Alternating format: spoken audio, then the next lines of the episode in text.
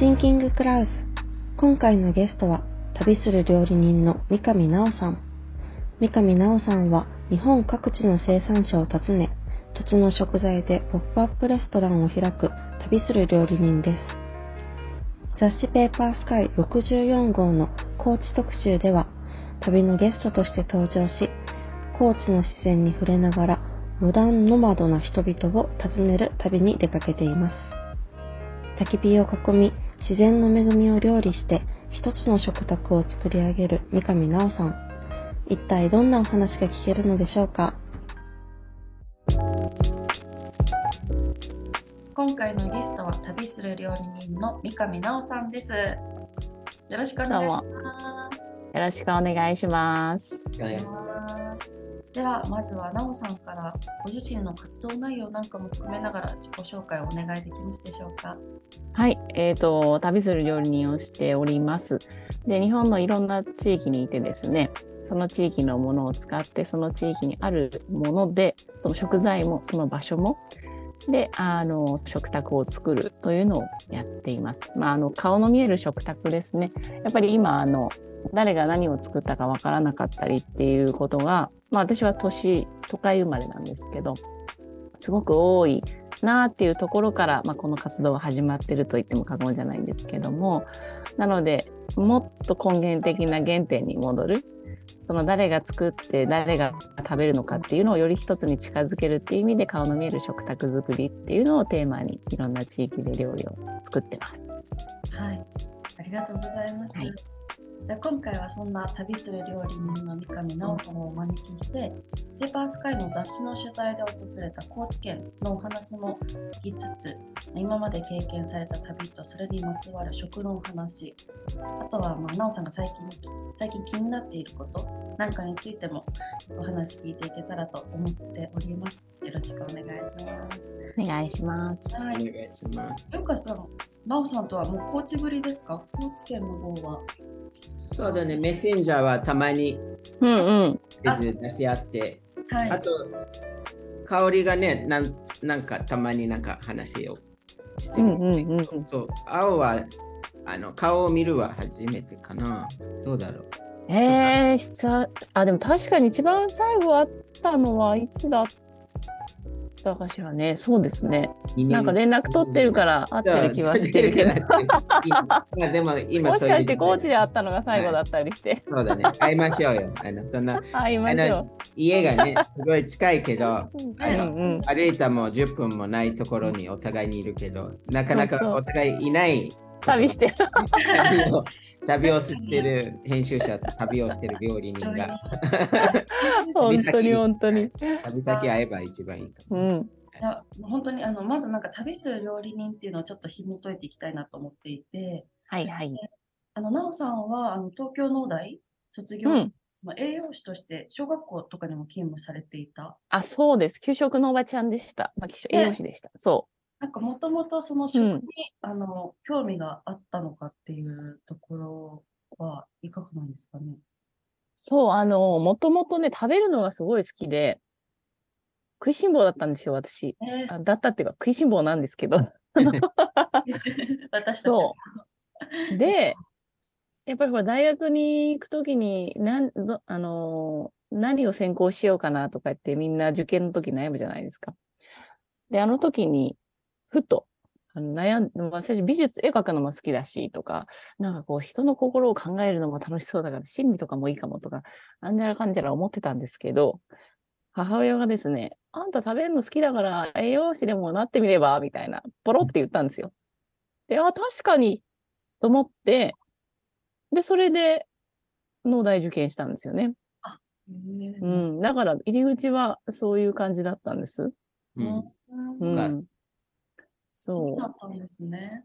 う。うんまあそこ。からまた旅っていうのにどんどんつながっていくわけなんいや、です。そうなんですよ。でも、それを紐解いていくと、なんか最近思ったのが、私、大学の頃からやってること変わってないかもと思って。おえ、どういうことですか？私、大学の時にですね、よさこいやってたんですよ。よさこい、よさこいってあの、よさこいを、ソーランの踊るやつですね。あれですね。お祭りで踊る、お祭りやろうですね。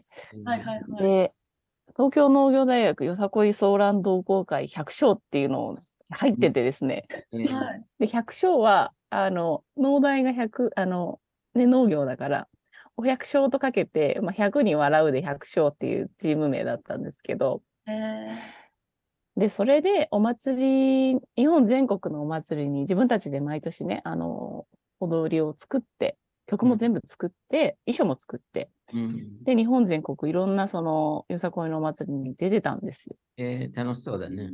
そう。すごく楽しくて。うんで、だからその時からもう旅をしてたんですよね、振り返ると。うんお祭りがあるって言ったら、あっちやこっちや行って。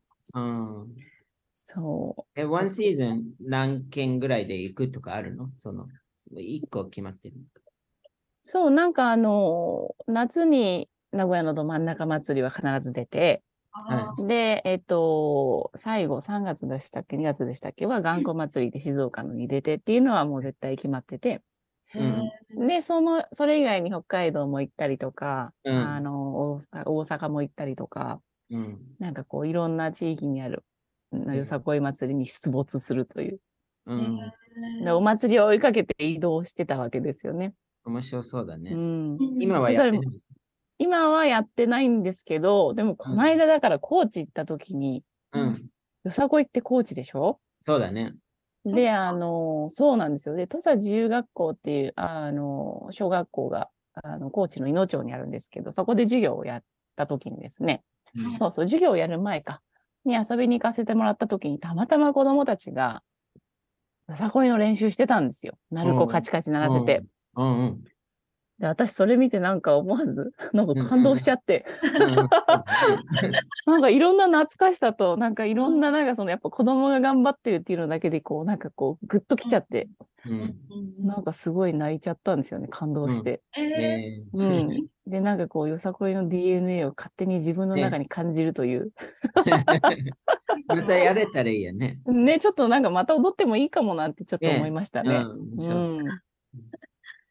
いやーすごい。その、あの、高知県、今お話はいししたんですけど、ペーパースカイ64号で、なおさん旅のゲストとして、えっと、高知県の旅に出かけたわけなんですけれども、ゲストが、えっと、なおさんと、もう一人、釣り師の文ちゃん、二人で、一週間ほど、一週間ほど滞在して、その場で食材を取って、料理して、キャンプする狩猟的なじ、狩猟最終的な時間を過ごされたわけなんですけれども、こちらの旅いかがでしたか？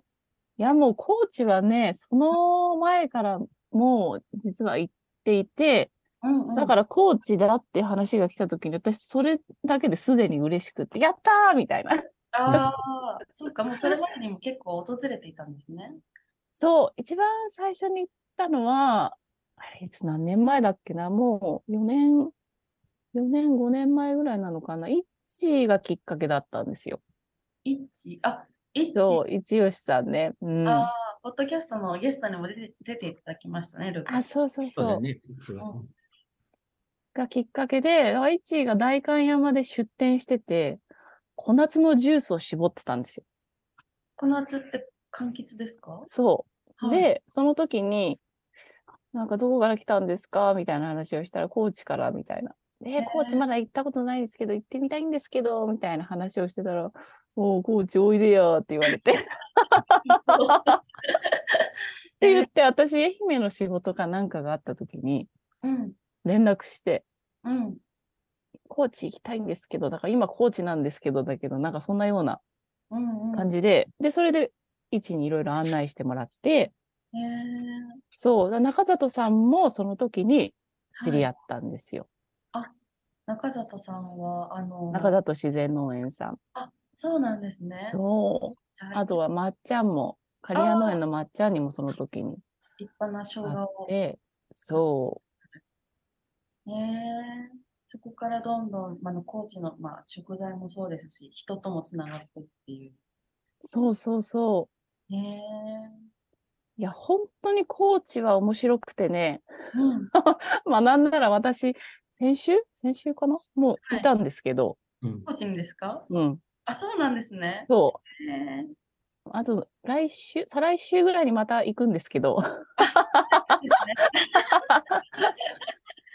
もうだいぶ魅了されて、いや、でも私も一度そのペーパースカイの雑誌が、あのー出版されたときに、高知のあのリトルローカルマーケット、うんうん。がえっと、いろいろ運営の方にも関わっていたペーパースカイのマーケットで初めて高知県を訪れて、なんかその、あの雑誌でもちろん見て、見てすごくなんかうん気候も食材もすごい素敵なところだなと思ってたんですけど、やっぱ実際行ってみると、本当に、まあ、それだけじゃないあの人のパワーというか、結構圧倒された割と衝撃的な県の一つかもしれないです。うんうん。確かに人のパワーがすごいですよね。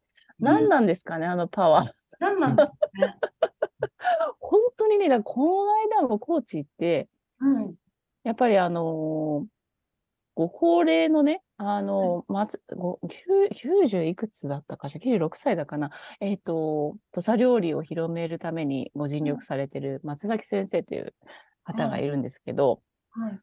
彼女のパワーたるや、もうすごく元気で、で、なんか他にもね、前、西込さんのところに行った時のはい。おじいちゃんもすごく元気で、なんかこう、高知のうん。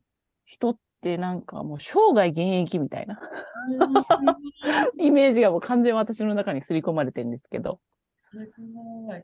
うん、すごい元気。うんうんうん。でそれはよ、どうやら生姜を食べてるからみたいなことを 言ってたけども、それはもうあながち間違いじゃないかもなんて、まっちゃん見てると。いやーそうですね。確かに、まっちゃんさんもすごい元気だし、なんかそういう食材とか気候とかも全部関係してるんだろうなとも思いますし、うん。みんなが、なんだろうな、あの、し本当自然体というか、そう、ほんと。それが、なんかあんまり言葉でうまく説明できないんですけど、うんうんうん。僕、いや、もう本当に自然体だし、ありのままでいいんだみたいなところっていうんですかね。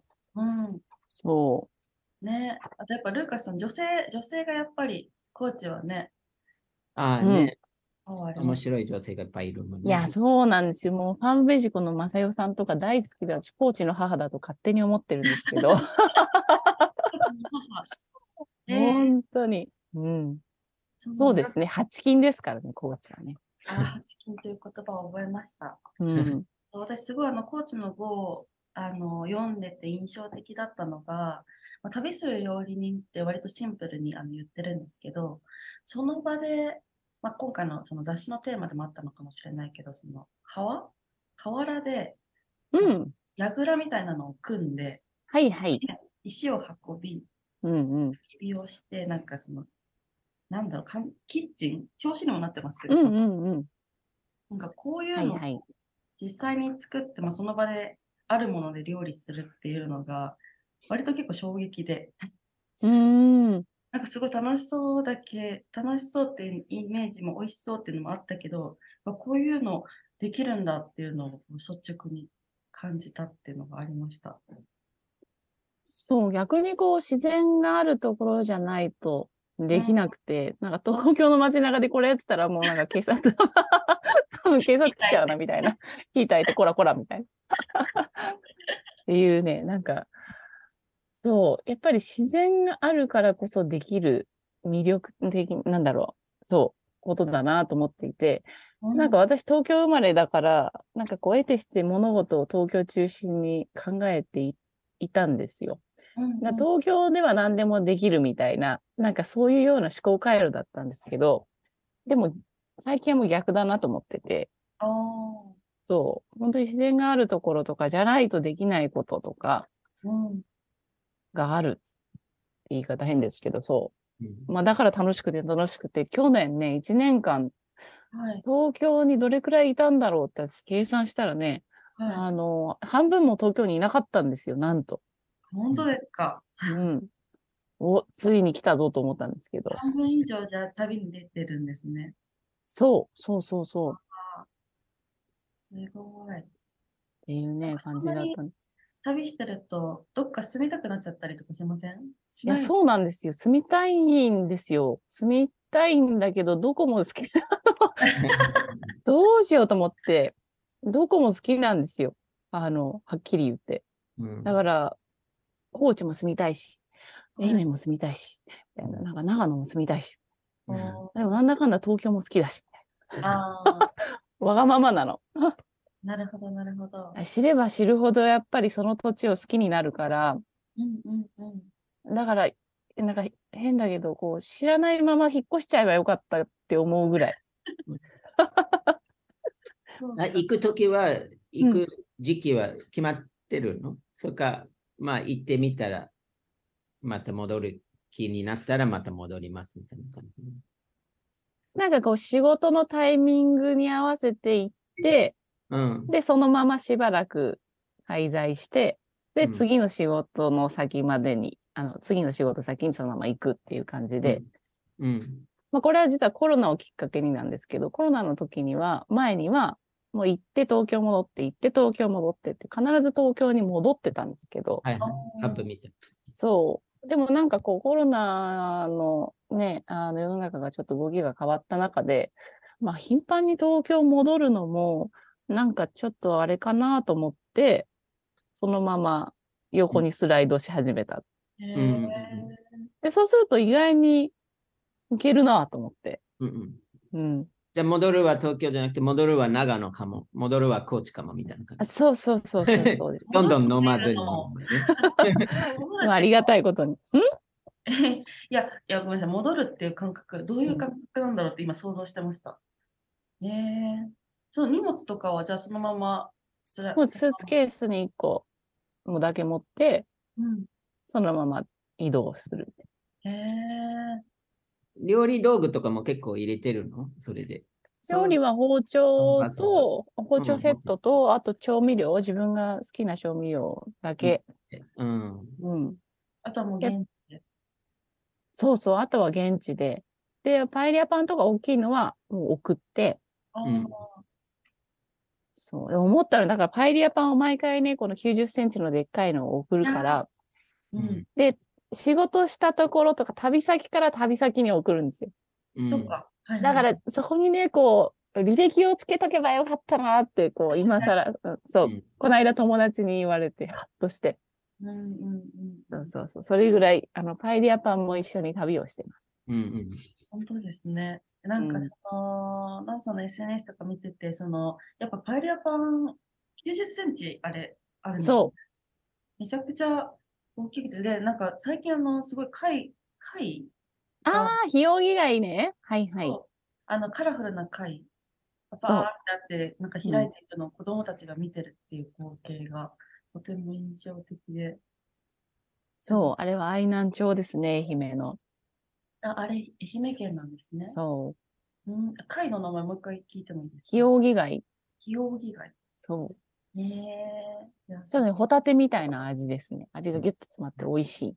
うんうんあれもその野外で全部やってましたよね。そうなんですよ。野外です。あれも公園に、うんそうそうそう。耐火ブロックを置いて。うんうんうんうん。なんかルーカスさん、そのコーチの時とか、一緒に、あの、ナオさんと巡ってて、で、あの、その、お箸とかな、そういうのも多分、ノコギリとかで作ってるとか、いろいろ、はいなので、はい。そういった姿を見て、どうでした？印象というか。すごい。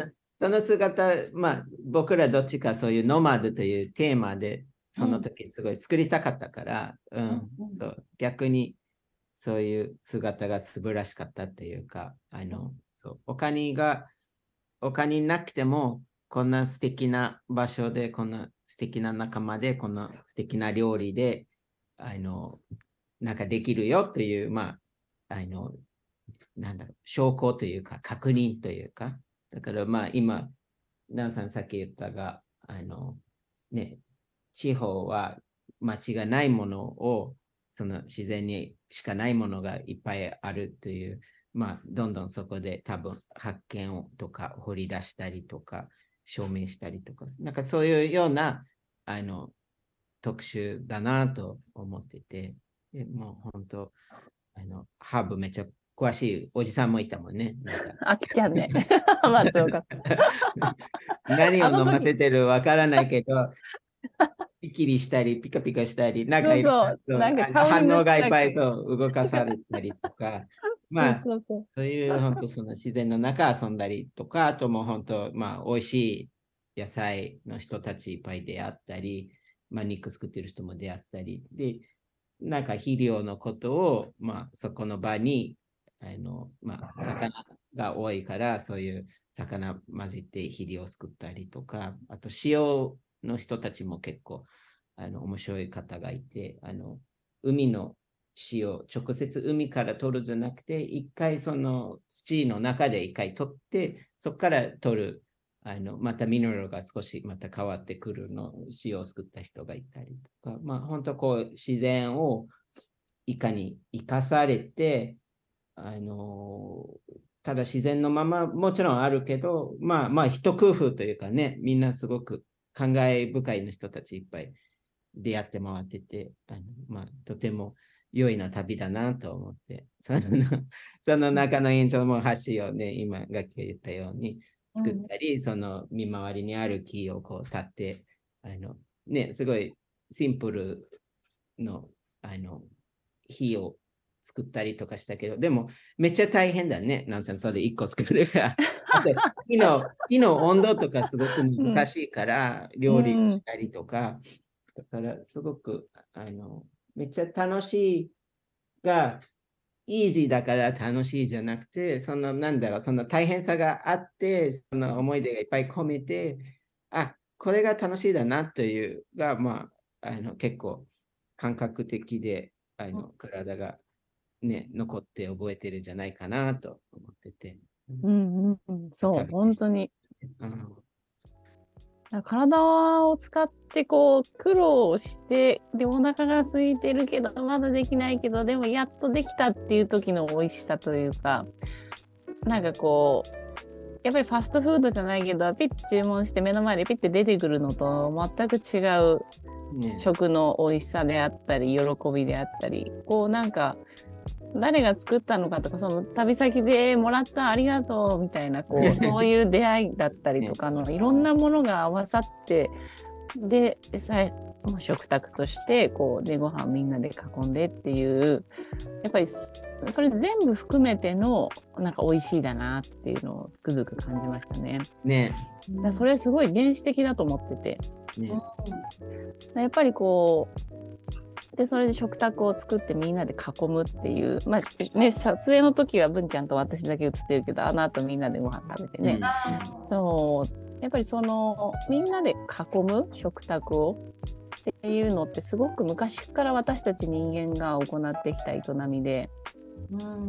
そう。で今はなんか料理っていうと「はい一蛇一皿です」あなたはじゃあ例えばあなたはオムライス私は天丼みたいな、うん。なんか別のものを食べるみたいなうん。ことって結構あるかもしれないけど本来はなんか狩猟に行ってきて鹿が取れたぞって言ってそれをじゃあ焼いてみんなで分けようってなるからうん。みんな同じものを食べるんですよね。うん。きっと一つの火を囲んで。うん。やっぱそこからこうチームワークであったり仲間意識であったりコミュニケーションであったりいろんなものが生まれてたと思う。うんね。うん。そう。だからそういう意味でこう火を囲んで料理をするっていうのはそれはソロキャンプじゃないですよ。みんなでこう 一緒に食べるっていうね。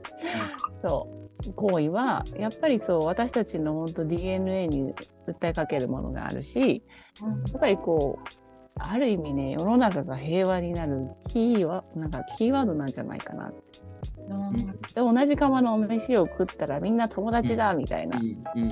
うん